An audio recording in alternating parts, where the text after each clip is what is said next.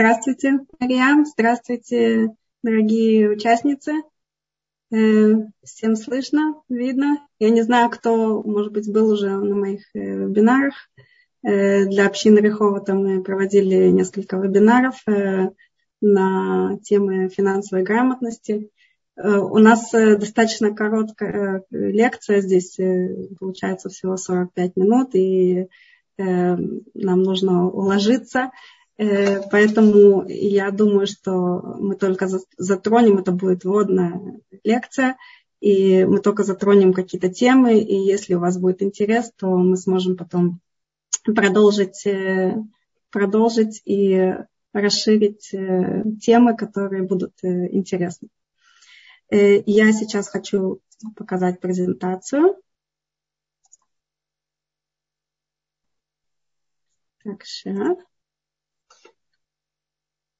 Всем видно?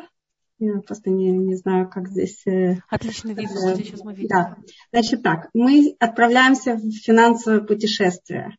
Э, мы сегодня поговорим о секретах финансового успеха семьи. И без Раташем что-то сегодня новое, возможно, вы узнаете. Итак, в путь. Какой у нас будет маршрут? Маршрут. Сегодня э, мы проложим такой. Э, побываем на мысе смысла, поговорим немножко про смысл вообще денег э, в этом мире, зачем нам нужны финансы? В духовном мире Всевышнего и в мире Идышкайт. Потом попутешествуем по финансовым потокам, при, прибудем к острову Сокровищ и в конце концов э, причалим к бухте вопросов. Кстати, бухта это э, на иврите имеет тоже как бы такой смысл, что это много вопросов. Я надеюсь, что у вас будет, будут вопросы. Э, итак, отправляемся в путь. Э, Перке вот э, э, сказал, сказал Бен Зума, кто мудр, кто учится у каждого человека, кто силен, кто обуздывает свои страсти, кто богат, кто доволен своей участью. И, в принципе, на этом можно было бы закончить нашу лекцию, потому что э, кто богат, кто доволен своей участью, э, всего лишь нужно работать над собой, и, и больше ничего не нужно. Каждый будет богат тем, что у него есть. Во-первых, я благодарю вас, э, что вы пришли э, ко мне. Значит, вы мудрые женщины, раз вы учитесь э, у каждого человека. И это действительно благодарю вас за участие. Итак, мы начинаем наше путешествие с мыса смысла. Зачем нам вообще нужны деньги в этом мире? Если мы вообще начнем, э, э, начнем э, так все-таки мы в, в рамках Толдота, то я хочу начать именно с этой темы. Если мы возьмем Адама Ришона, он был в Ганедане на полном обеспечении, как говорится, и в принципе получается, что изначально смысл, смысл, смысл был в духовном росте, и э, деньги это как бы была неважная часть. Материальность, она была э, не важна. И даже у Адама Решона тело, оно было как будто прозрачно, оно не было, как бы не было полностью материально. И также у нас э, прошлая недельная глава, мы говорили про ман, что евреи пустыни, они э, были они ходили в пустыне, и Всевышний все им давал. И у них было все буквально тоже. Э, им не нужно было зарабатывать деньги. У них э, был ман. Более того, ман был как лакмусовая такая бумажка, которая говорила, что показывала на уровень человека. Пожалуйста, работай над собой ты видишь, что, что твой ман вышел, выпал где-то очень далеко, что, э, что нужно идти много километров, чтобы достать его, что он выпал в виде сырой картошки, а не готовый. Э, пожалуйста, значит, это тебе индикатор, работай над собой, и, и получаю удовольствие. Но евреям это было недостаточно. Э, но как, на самом деле мы сейчас, э, нас Всевышний в данном, по крайней мере, э, Гильгуле поместил в мир, в мир денег. Более того, мы сейчас вообще на каком-то пике, не знаю, может быть, не на пике, конечно, да, но мы находимся в мире, где материальность очень важна, даже буквально пару поколений назад, э, еще в, э, в поколениях Хофицхайма, э, у жены Хофицхайма было всего одно платье. И когда ей надо было его постирать, она ложилась под одеяло, и ее дочка стирала ее платье. Да? То есть сейчас мы даже не можем представить, чтобы жить с одним платьем, чтобы женщина вообще была с одним платьем. Это, это просто как бы не, не наше поколение. Это не уровень нашего поколения. И э, почему же нам все-таки нужны деньги? И зачем они нам вообще нужны, если мы все-таки философски начнем рассматривать эту тему? Э, во-первых, э, если все э, молитвы евреев выжить, то получатся деньги. Но если выжить эти деньги, то получается мецвод. Э, на самом деле мы э, при помощи денег можем делать очень много мецвод. И фактически все мецвод, которые у нас э, есть, мы можем как бы купить за деньги. Да? То есть мы можем, даже зарабатывая деньги, мы можем дать, послать детей учить Тору. Мы можем, можем сделать ахнаса торхим, шаббат. Все, все, что мы можем делать, мы можем на самом деле практически всеми деньгами на практически на 100% пользоваться для мицвод. То есть деньгами буквально генерировать, э, генерировать э, мицвод. Деньги могут быть испытанием, благословением и наказанием. Это известная вещь. И, э, здесь я вам ничего нового не открою. И это тоже нам нужно в качестве испытания, благословения и наказания. И очень важная вещь, которую я считаю как бы э, на основной, что день, при помощи денег мы можем работать над собой, над качествами своими. Лень, жадность, зависть, беспокойство, гордыня. Все эти качества, они э, могут э, исправляться при помощи, э, при помощи э, денег и то, э, работы, работы в материальном мире.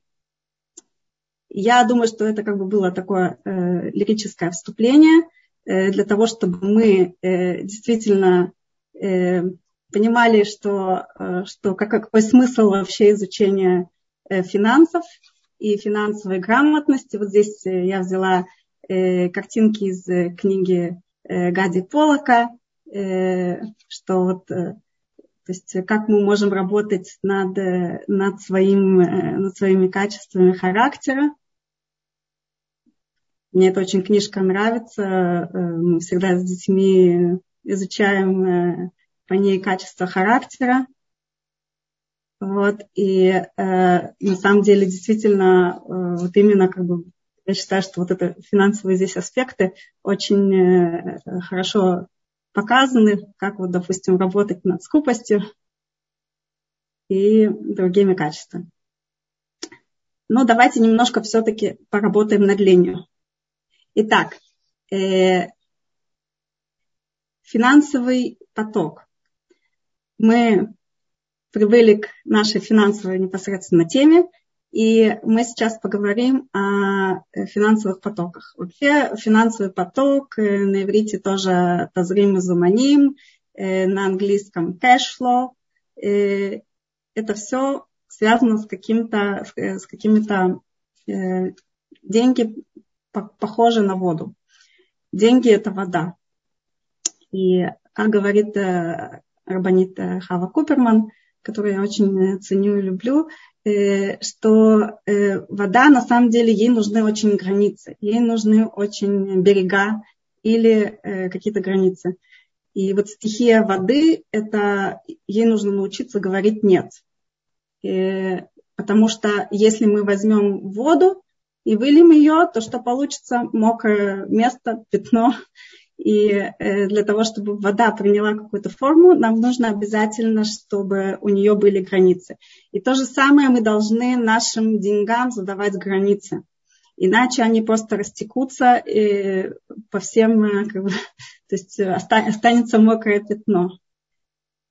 Э, с чего нужно вообще начать, э, как я считаю, э, финансовую грамотность? Это бороться с ленью.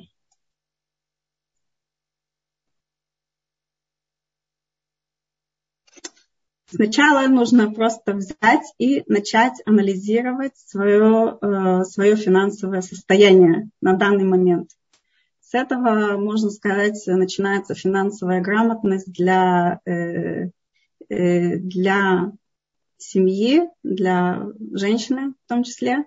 То есть, э, когда, с одной стороны, у нас есть такой парадокс Большемтова, э, по-моему, называется парадокс Большемтова, что когда мы встаем утром, мы должны сказать, что если мы сейчас не пойдем на работу, то у нас нечего будет кушать, но когда мы закончили день заработали деньги, мы должны сказать, что это все от Всевышнего, если бы мы не пошли бы на работу, то у нас бы, у нас бы они бы так и так были бы это на самом деле вот есть здесь э, э, и э, то есть усилия, которые мы вкладываем, и битахон, это, это вера во Всевышнего, насколько вот мы больше, если, чем больше мы уповаем на Всевышнего, тем, в принципе, меньше нужно вкладывать в, в иштадлут, в, в наше старание в этом мире.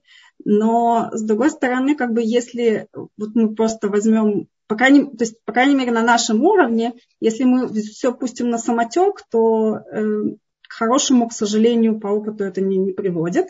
И поэтому, опять же, это как бы у каждого человека свой уровень, э, кому-то нужно меньше э, иштадлута, вот этого усилия, э, работы как бы а кому-то нужно больше. Это каждый человек, он сам внутренне чувствует, у него есть внутренние весы, которые он может э, сам э, сказать, где он сейчас находится и сколько ему нужно э, вот этого иштадлута.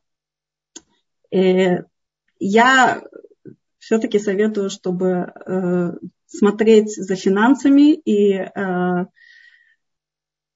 следить и анализировать. То есть что нужно для, для начала сделать э, для анализа финансов э, семьи? Э, для начала очень просто. Нужно взять все распечатки, кредитные карты, банковские счета за период 3-6 месяцев и составить, составить бюджет по фактическим расходам и доходам, конечно. То есть вот буквально сделать такой, такой месячный бюджет – ретроактивный. Сколько было потрачено, сколько было, э, сколько было поступлений, сколько было э, расходов. И по статьям расходов, чтобы посмотреть вообще, какая картина сейчас на данный момент у вас есть. Это первая вещь, которую нужно сделать. Вот если вы, допустим, захотите в дальнейшем продолжить, мы можем Э, я вас могу научить э, анализировать это, то есть составлять э, в Excel пивоты и анализировать финансы. То есть если вам эта тема будет интересна, это можно, можно расширить. Мы потом в середине я перейду к Excel, чтобы показать какие-то примеры, пока мы продолжим с презентацией. И когда вы проделаете анализ, вы обязательно найдете какой-то клад, потому что э, очень часто что-то что где-то лишнее сходит, что-то где-то вы найдете, что оказывается у вас больше что-то тратится, чем вы думали. Вот. То есть э, это э, как бы анализ, он, э, он может вам уже дать бенефит, да, уже может дать какой-то какой-то положительный какой-то момент. Да. Э, дальней, второй этап, который я предлагаю сделать, это э, построить план бюджета. Что такое план бюджета? Это э, план бюджета на месяц, стандартный какой-то, И можно его сделать в разных сценариях.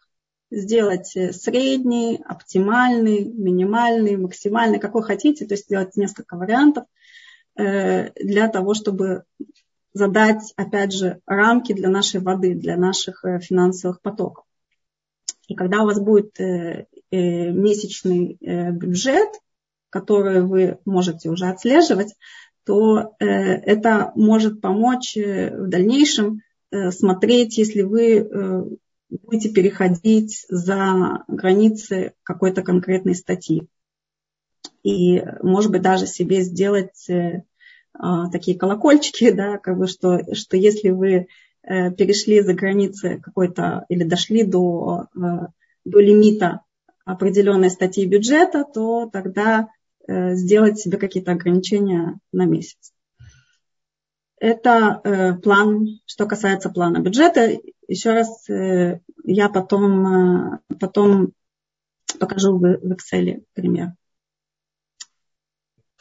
И следующий этап, он более сложный, но он, с другой стороны, помогает э, задать э, еще больше русла нашего финансового потока. Это построить годовой финансовый поток. Э, он будет как бы складываться из 12 месяцев, то есть из месячных месячного бюджета и выходить уже на годовой, но тогда вы можете увидеть, как у вас, э, куда идут деньги, какие есть, э, э, какие есть черные дыры в бюджете, как нужно ли сделать реструктуризацию долгов и, и что вообще можно, что вообще можно сделать. Это тоже такая тема, которая можно его, ее шире раскрывать как строить э, годовой финансовый поток, э, как э, эм, другие разные финансовые потоки строить. Вообще вот что я, чем я занимаюсь на своей работе, я то что, то, что я строю финансовые модели, на самом деле я строю вот эти финансовые потоки только для проектов, для предприятий, на другом просто масштабе, не, не в семейном, а в крупном масштабе. И э, я тоже учитываю э, как доходы, поступления, инвестиции, налоги, э, финансирование и все составляющие финансового потока. Финансовый поток кэшло на предприятии, а женщина на самом деле, она менеджер, топ-менеджер своей семьи, Значит, э, на предприятии э, финансовый поток, он состоит из э, трех, трех потоков. Это поток от, от, от основной деятельности, поток от финансовой деятельности и поток от инвестиционной деятельности. Панелька. И поток от основной деятельности для семьи, да, я просто как бы буду переводить теперь на семейный, как бы, значит, основной деятельности это зарплаты зашли, расходы э, текущие э, ушли, да, это вот основная деятельность семьи, так я понимаю. То есть это как бы э, могут быть э, доходы, э, доходы от э, зарплат, стипендий, различные виды деятельности, чем вы занимаетесь. Э, поток от финансовой деятельности – это получение кредитов, э, оплаты э, процентов, погашение кредитов. Это финансовая деятельность вашего семейного предприятия. Поток от инвестиционной деятельности – это вложение в какие-то в какие инвестиции. Это могут быть акции, это могут быть, э, это может быть ну, покупка недвижимости, какие-то инвестиции. Вот если вы меня спросите, например, будет ли э, вложение в автомобиль инвестиции, это зависит от того, если вы будете зарабатывать на этой машине или только тратить. Если это э, просто для личного пользования, то тогда машина это будет относиться к основной деятельности, то есть затраты, затратная часть основной деятельности. Если вы э, хотите работать таксистом или что-то такое в таком духе, или каким-то образом зарабатывать на машине, тогда это уже будет инвестиционная деятельность э, для, ваш, для вашего конкретного случая. То есть это будет зависеть, куда отнести, допустим, расходы по машине в, в конкретном как бы, случае именно строительства финансового потока. Э, вообще, что такое как бы, инвестиция? Она должна приносить доход, да, приносить доходность, тогда это инвестиция. А вот э, именно, допустим, покупка автомобиля, это а, обычно в семье это а, расход, это машина теряет стоимость, она не растет в цене, а только теряет стоимость, и на нее много нужно затрат. Опять же, про инвестиции, это тоже целая тема, которую мы сможем расширить, поговорить. Это как бы сегодня Э, мы, так можно сказать, галопом по Европам проходим. И сейчас мы прибываем на остров Сокровищ, поговорим о э, правилах, э, э правилах финансового успеха. Э, так я, по крайней мере, определяю для себя. Я определила семь правил. Первое правило – это принимать финансовые решения активно. Э, вот э, на самом деле все-таки действительно здесь э, нужно как бы опять, опять же не, не совсем плыть по течению, а э, находить какие-то креативные решения для себя, э, потому что если, допустим, человек не может сейчас купить квартиру, потому что цены на недвижимость очень высокие, он не может для себя купить квартиру. И Э, у меня лично в жизни был такой период, когда я училась, и у нас еще не было достаточно э, денег, чтобы купить э, квартиру. Вот.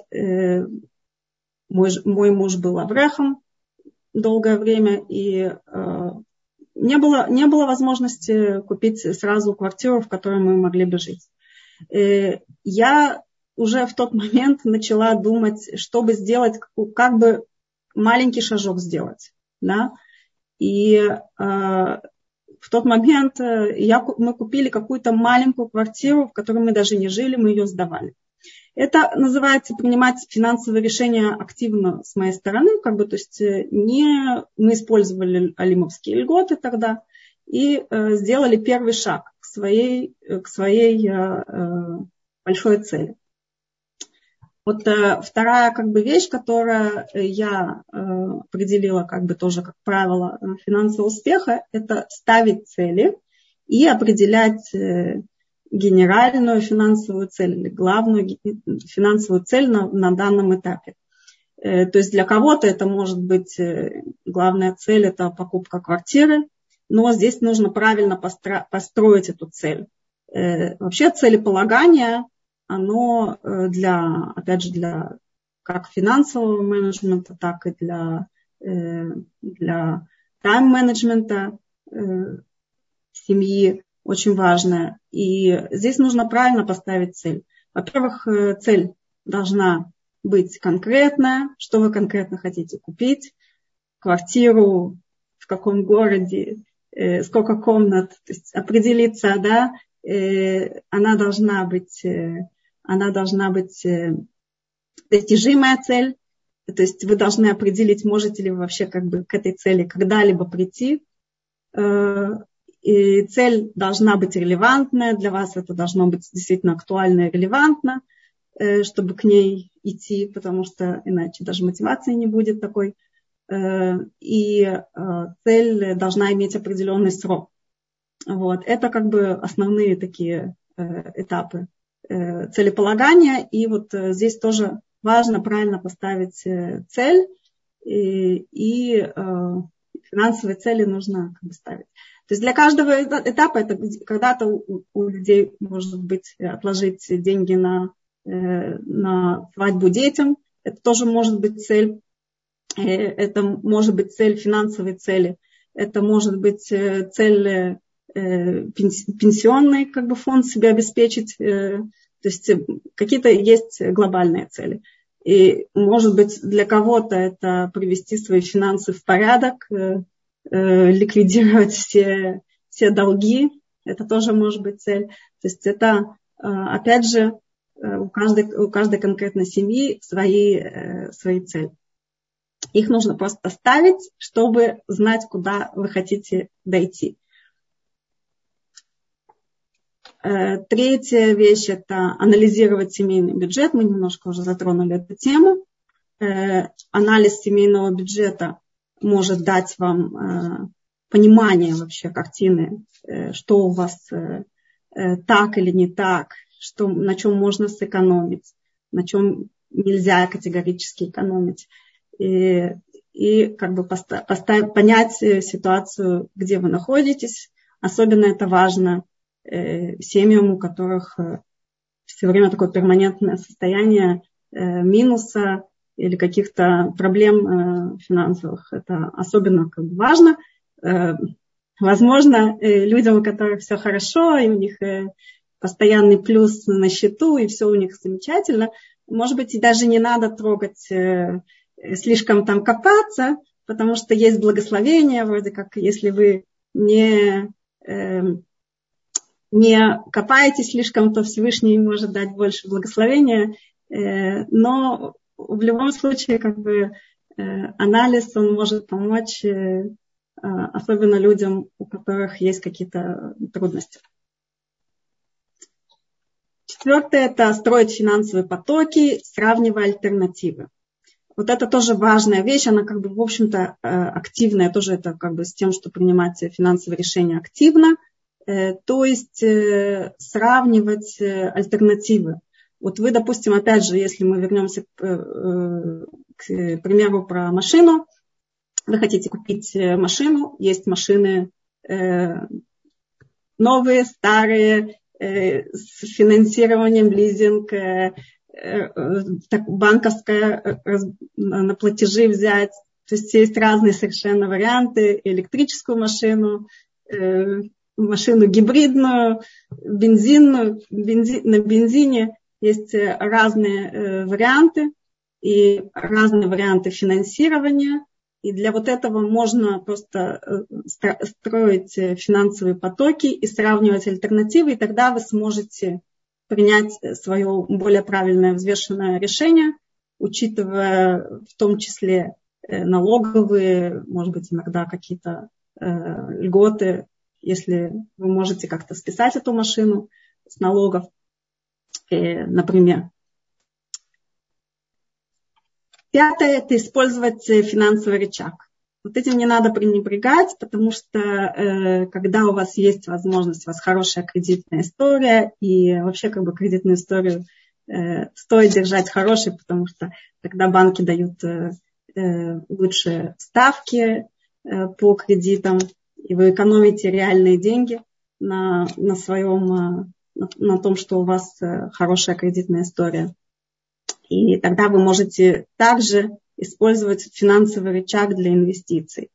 Э, финансовый рычаг э, – это когда вы берете заемные средства более дешево и вкладываете куда-то в более, более доходные активы. Это как бы тогда вы можете использовать финансовый рычаг, на английском это leverage, то есть вы это тоже это нужно показывать примеры, как можно практически без собственных средств Э, сделать, э, сделать, отложить детям на ту же свадьбу. Э, но это опять же нужно кредитную историю, нужно уметь брать финансирование и находить хорошие проекты, какие-то солидные инвестиционные активы для, то есть вот нужно это искать и нужно, опять же, активно и, и э, использовать э, финансовый рычаг. Это тоже можно рассмотреть на примерах э, при желании. Пересматривать кредиты.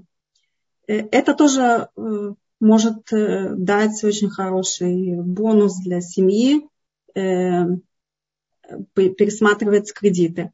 Вот, допустим, сейчас в Израиле, э, в Израиле э, процентные ставки сегодня находятся на самом минимуме, и вполне возможно, что они скоро начнут расти. И почему? Потому что э, на сегодняшний момент ставка рефинансирования Банка Израиля, она 0,1% годовых, и это ну, фактически нулевая процентная ставка. В Европе есть даже отрицательные процентные ставки, и по, здесь в Израиле по облигационным э, займам с привязкой к индексу потребительских цен тоже отрицательные процентные ставки. Э, в общем-то, мы сейчас находимся в таком минимуме, э, ну, я, я так думаю, что все-таки в минимуме процентных ставок. Может быть, они, конечно, еще будут опускаться еще ниже, меньше минуса, да, то есть это может быть то есть в минус уйдут э, еще больше. Если там несколько лет назад это было абсурдом, то сегодня это может быть уже реальностью. Э, итак, э, вот процентные, процентные ставки, если вы взяли, допустим, кредит там лет 10 назад, 20 назад, то может быть вполне, ну если вы еще его не выплатили, то вполне может быть, что вы э, сегодня, если пересмотрите свою ипотеку, то вы сэкономите очень много денег, но это надо, опять же, рассчитывать, э, если у вас э, штрафы по ипотекам, и в каких процентных ставках вы брали, какие процентные ставки банки могут сейчас вам предложить. Для этого просто нужно обратиться в банки, это даже не стоит денег, э, пойти и попробовать, попросить э, пересмотреть свои кредиты. Это может э, совершенно любой человек сделать, и иногда это может сэкономить десятки, сотни тысяч шекелей, особенно сейчас сегодняшними огромными ипотеками. И э, седьмое – это инвестиции в солидные активы. Э, что я имею в виду? Во-первых, почему все-таки солидные э, активы?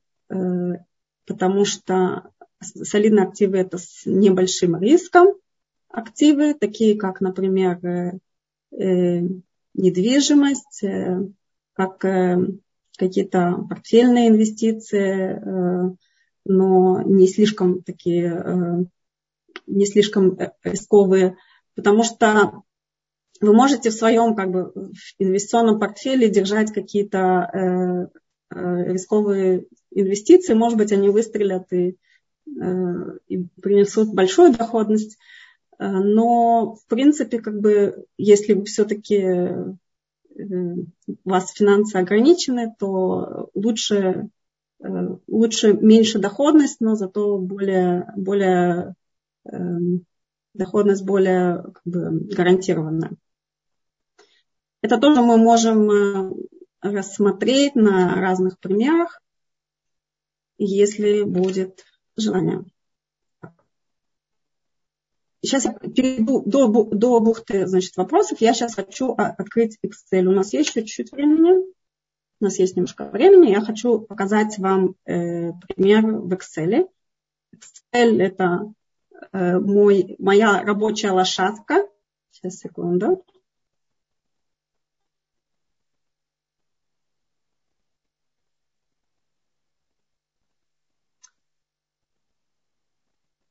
Вот здесь у меня есть примеры с, с одной тоже как бы лекции, которую мы э, проводили. Э, пример бюджета ежемесячного. Я вам рассказывала про то, что в Excel можно создать э, ежемесячный бюджет. Вот, допустим, вы берете доходы, есть операционные доходы, то, что я сказала, там те же зарплаты, премии, стипендии прочие доходы. Э, есть инвестиционные доходы, это доходы от недвижимости, если вы сдаете в аренду, например, дивиденды, прочие инвестиционные доходы, э, погашение. Э, и это и того вы просчитываете, сколько у вас ежемесячно есть доход. Потом вы должны рассчитать э, сторону, сторону, э, а, и, значит, есть еще, э, как бы это, если вы будете считать бюджет, то вам еще нужно приход разделить на доходы и на погашение дебиторской задолженности. То есть, если вам кто-то возвращает долг, например, то это в принципе, доход, доход ну, как бы приток к вам, на, на счет, но с другой стороны это не доход, а это просто возврат долга. Поэтому он будет суммироваться в входящем потоке, а, но он не является доходом. Поэтому я разделила здесь на, э, на доходы и на погашение дебиторской э, задолженности. Значит, э, в расходах расходы могут быть постоянные, могут быть переменные расходы и прочие. Вы можете категории делить, как вам удобно, чтобы где-то обобщать, где-то, э, наоборот, э, делить на, на большие, как бы, то есть большие категории. Но вы тогда просто увидите у вас общий расход. И, как бы, опять же, я здесь делю расходы на финансы, да, то есть на финансовую деятельность. И это, например, погашение задолженности. Если вы возвращаете машканту, это не расход, это финансовый поток. И погашение задолженности в данном случае это может быть ипотека, возврат долга, банковские суды, лизинг и так далее и тому подобное. И, и вы тоже это учитываете в вашем бюджете как в исходящем потоке, но это не расход. И у нас получается э, итоговая э, строчка это cash-out. И тогда мы можем посмотреть э, баланс без учета долгов и с учетом долгов. То есть вы можете посмотреть, где вы находитесь. Иногда бывает, что баланс, например, как вот в первом случае, баланс он э, без учета долгов он положительный, а с учетом долгов он отрицательный. То есть вы выходите в минус из-за того, что вы погашаете какие-то свои задолженности. Э, в таком случае можно делать э, реструктуризацию долгов. Это реструктуризация долгов, это когда вы берете все свои долги, пересматриваете что-то, делите на большее количество платежей, где-то, может быть, даже возьмете если у вас, опять же, есть недвижимость, вы можете взять э, э, рефинансирование так называемое, то есть вы можете взять суду в банке под э, залог недвижимости, то тогда вы можете разделить на большое количество платежей, и у вас финансовый поток выровняется.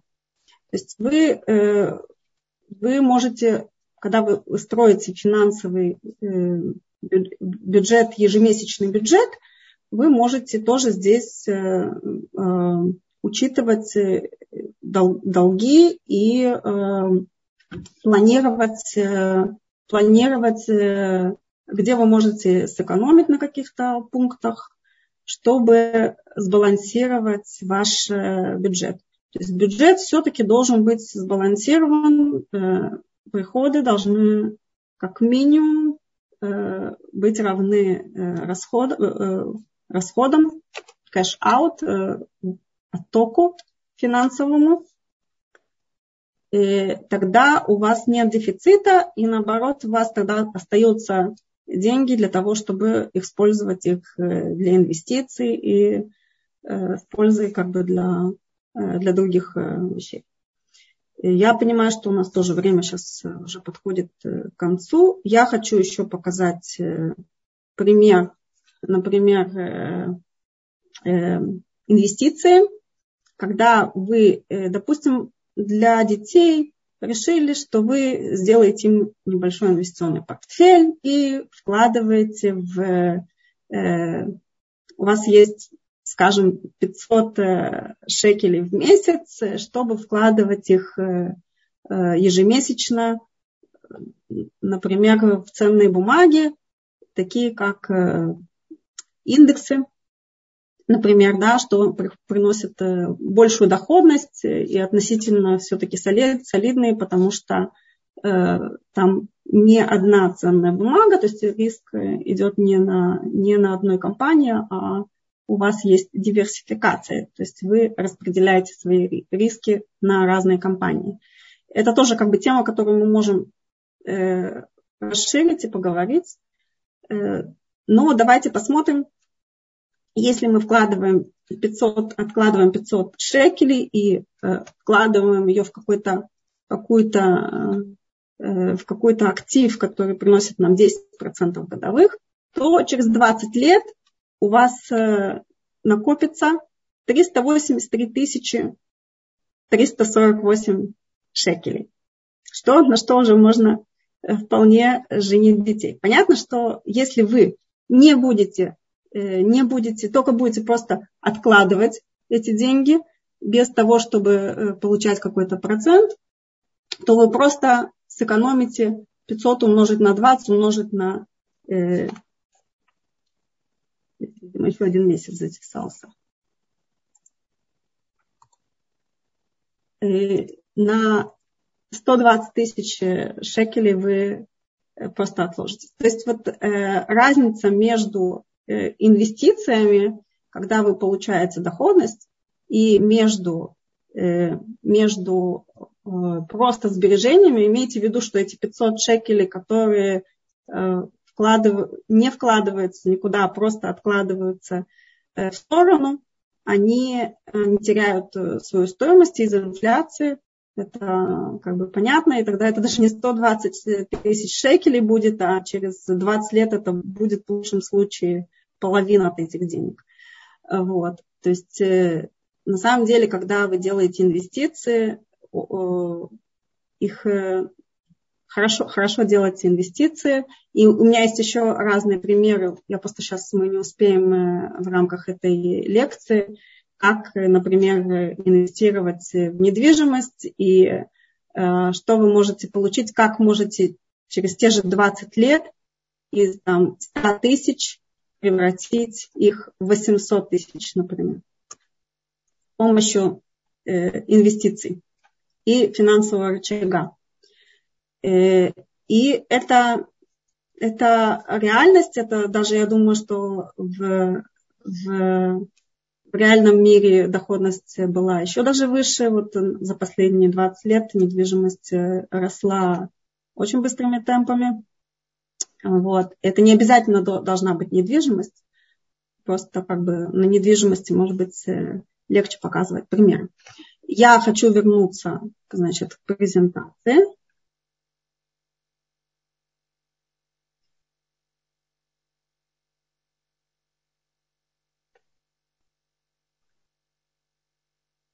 И мы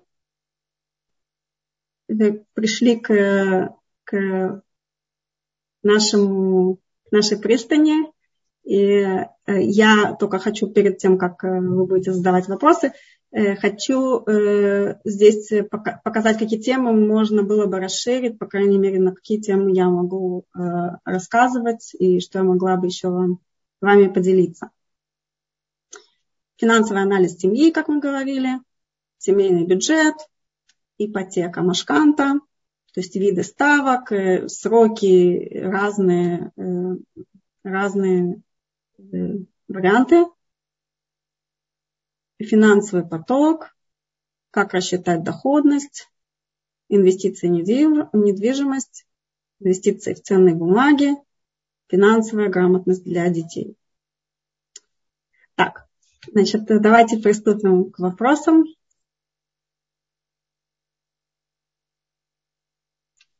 Так, давайте посмотрим. Ой, боже мой, слушайте, Нехама, у меня нету слов, насколько вы умная, образованная женщина. И для меня это всегда было чем-то недосягаемым. Ну, все ведут хозяйство, все плюс-минус получают зарплату и на что-то ее тратят. Но здесь же фактически все на пальцах. Открываем Excel, планируем и живем спокойно, во-первых. А во-вторых, еще и, смотрите, под конец мы узнали, что можно инвестировать. Всегда казалось, ну, достаточно в кубышку отложить, да? И пусть лежат деньги. Оказывается, деньги должны работать. Столько тем. Огромное вам спасибо. Дорогая Нехама, у нас здесь действительно очень много вопросов накапливается, и я надеюсь, что мы с вами сегодня встречаемся не последний раз. Давайте я попробую. Физрат Спасибо, Посмотрю спасибо. Сейчас. Я, подождите, давайте чат посмотрим, кто у нас. Чат смотрим. Э, здесь пишет э, Надя, инвестиции очень интересная тема. Как весь этот процесс организуется технически? Как выбирать компании? И вдогонку Батшева спрашивает, как и куда инвестировать. Ну, это как бы, я говорю, что это отдельная, в принципе, тема э, инвестиций. Э, если вы говорите про, э, допустим, инвестиции в бирже, то э, самый простой как бы, э, способ для не, э, для не специалистов это инвестировать в индексы, как я сказала. Если мы просто возьмем и откроем любой срок, вот возьмем просто биржу, это тоже мы можем сделать как бы э, с вами на примерах, и вот просто возьмем, откроем биржу, э, какой-нибудь индекс э, Тель-Авив 100, там сейчас 125, по-моему, э, это 100 там, крупнейших компаний, допустим, Тель-Авива, есть, есть Тель-Авив Надлан, есть SP 500, Standard Poor's 500, различные индексы, да, NASDAQ, есть разные индексы, и вот это портфельное инвестирование, оно э, дает достаточно стабильную доходность, оно, как бы, конечно, может быть какой-то месяц, когда, допустим, э, началась период э, коронавируса, то все, все акции полетели вниз, вне зависимости от того, какая -то, какие это были акции. И э, потом они выросли даже некоторые выше, чем до коронавируса. И это как бы еще к тому же сегодня есть инфляция, Э, наоборот, иногда такие вот э, инвестиции в ценные бумаги, они спасают еще и деньги от инфляции. Вот. Э, как инвестировать, в, допустим, в индексы? Это есть Таудот Салих, можно купить, желательно даже не, не вкладывать в инвестиционные фонды. Вы можете вложить в инвестиционные фонды, но инвестиционные фонды, они берут комиссии, и вот с ваших, это особенно на долгом э, периоде, видно, что если это делать через инвестиционные фонды, во-первых, они не всегда будут э, в ваших интересах действовать, то есть они могут э, иногда вкладывать более рисковые какие-то активы, или наоборот, они будут какие-то слишком солидные активы держать в портфеле, у них есть тоже ограничения свои. А если вы все-таки вот хотите э, инвестировать в ту же биржу, то я считаю, что лучше всего это выбрать какие-то индексы, только подумайте, какой, какая страна вам больше э, нравится. Можете в разные страны, это опять же диверсификация. Это, то есть вот э, наши мудрецы, они тоже нас учат, что нельзя в одном активе держать деньги, то есть диверсификация приводится еще в Талмуде. Вот. И э, это как бы один вид инвестиций. Другой вид инвестиций это может быть, э, это может быть э, покупка той же квартиры, например, да. Вот. Сегодня есть определенные подводные камни с покупками квартиры, потому что когда вы покупаете не первую квартиру, у вас есть э, там, налоги определенные, которые делают, создают проблемы. И на покупку второй квартиры сейчас, допустим, в Израиле 8% Э, налог на приобретение, он повысился вот совсем недавно, благодаря новому правительству. И короче, э, они делают сейчас э, проблемы, создают для инвесторов таких, и поэтому в, в Израиле сейчас инвестировать, если у вас уже есть своя недвижимость, есть определенные проблемы с налогами. Там есть еще масс-шевах э, на продажу налог. И, в общем, налогов достаточно много. И поэтому нужно, как бы, когда э, вы анализируете инвестицию, то нужно, опять же, учитывать все, в том числе и налоги, и свою как бы, ситуацию конкретную. Э, можно инвестировать в, например, в какие-то тоже фонды. Например, я работаю с одним из фондов, Э, который э, они привлекают э, деньги частных инвесторов, начиная, по-моему, 100 тысяч евро, 150 тысяч евро. И вот и то, что я вижу, у меня есть сделки в Португалии, в Испании, у них есть в Америке сделки.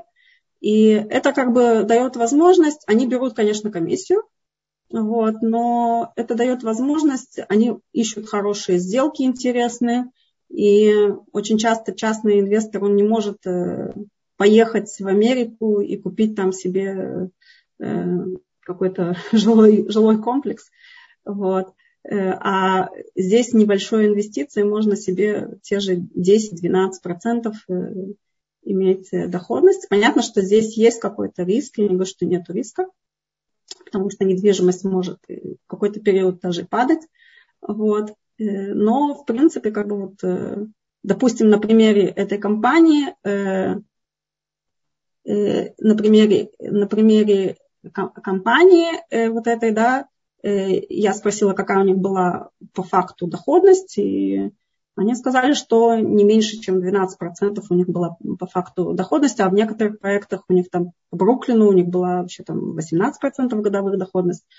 Вот. Это конкретно компания. Я не буду, я, это не реклама, я не буду их даже называть, я не хочу здесь как бы это. Каждый должен сам себе Э, выбирать, э, куда инвестировать. Я не, не хочу вас э, сейчас вам прорекламировать какой-то инвестиционный фонд. Это не моя цель. Моя цель вам помочь, открыть вам перспективы для того, чтобы Безрат Ашем Сегодня, вот, к сожалению, есть такая тенденция, которая мне ужасно не нравится, что, во-первых, за мальчиков берут большие деньги за хороших мальчиков, которые учатся в Ешиве, требуют, требуют э, большие деньги, э, приданные девочке. А во-вторых, э, иногда бывает, что в шедухах э, э, потом не выполняют свои обязательства люди. То есть они обязуются и потом не, не выполняют эти обязательства, потому что действительно тяжело выполнить э, такие обязательства, которые сегодня э, на рынке существуют. Вот. Так э, если заблаговременно начать об этом думать, то без Раташем, э, чтобы у всех э, было легко женить детей, э, без Раташем, чтобы все было Бешатова. Ну, вы не пугайте, это на самом деле так принято больше в литовском мире. Она слушают люди разных направлений. Не везде принято брать э, большой колым какой-то за невесту.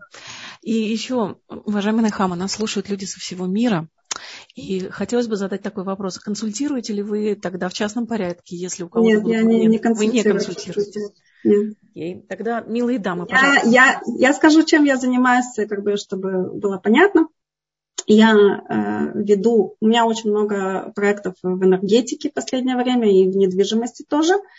Э, я веду крупные компании, в, строим э, финансовые модели, бизнес-планы, такие как бы в Excel. Это финанс, финансовые модели, подаю, подаю тендеры, и в частном порядке я, я не совсем, как бы, я не то, что я специализируюсь на, э, допустим, на рынке ценных бумаг для частных э, инвесторов. Я просто как бы, так как я, э, в принципе, в смежной теме работаю, то я как бы, по долгу службы как бы знаю какие-то темы, но это не то, что как бы я консультант именно в этой конкретной области. Ну вот если у вас есть какой-то проект, проектное финансирование, то да, можете обращаться ко мне. Вот. в таком случае слушать, слушать будем мы вас очень внимательно, делиться с подругами обязательно. И секундочку, у нас остается ровно три минуты. Я вижу, уже Галит подошла, нам нужно как-то ужиматься. Да. Аня, Аня Гуревич тянет руку, пожалуйста, задавайте ваш вопрос про ипотеку, я так подозреваю.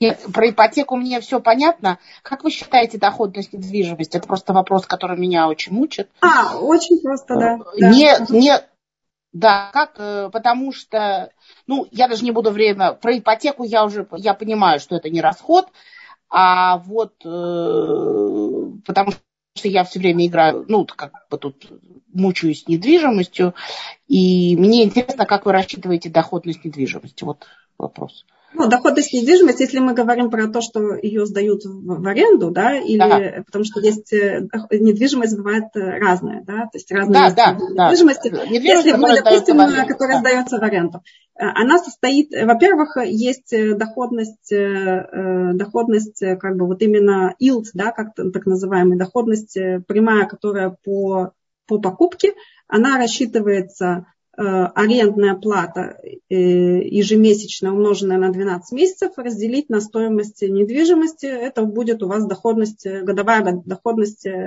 по простая доходность годовая, э, так называемая как бы cap rate или yield, вот что-то такое, то есть это, это, это такое понятие, но э, это еще не вся доходность.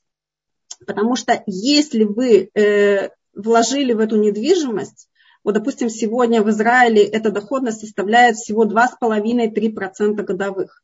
Но это не значит, что это вся доходность по этой недвижимости. Если вы вложили э, сегодня в недвижимость под там, те же 2,5-3%, но у вас эта недвижимость растет еще там э, те же 3% в год, то тогда уже нужно считать IRR, это внутреннюю норму доходности, как бы годовую.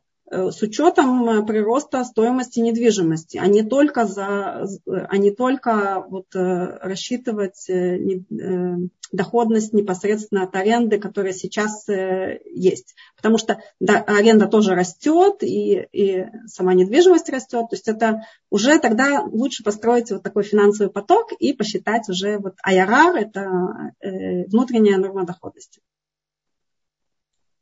Большое спасибо. Секундочку, я сейчас проверю, если у нас подошел следующий лектор. Пока еще нет. Да, Яэль. Яэль, добрый вечер. Вы можете задавать ваш вопрос? У вас работает микрофон? Да.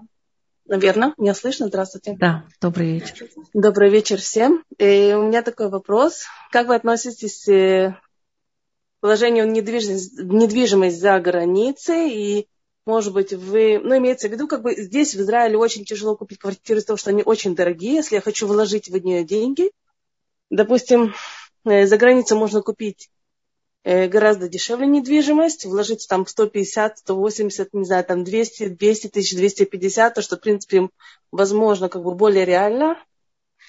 Вопрос, как можно, может быть, выяснить, если это не ловушка, то есть как бы надежность того, кто предлагает э, купить квартиры, как это сделать более надежно? И вообще стоит ли?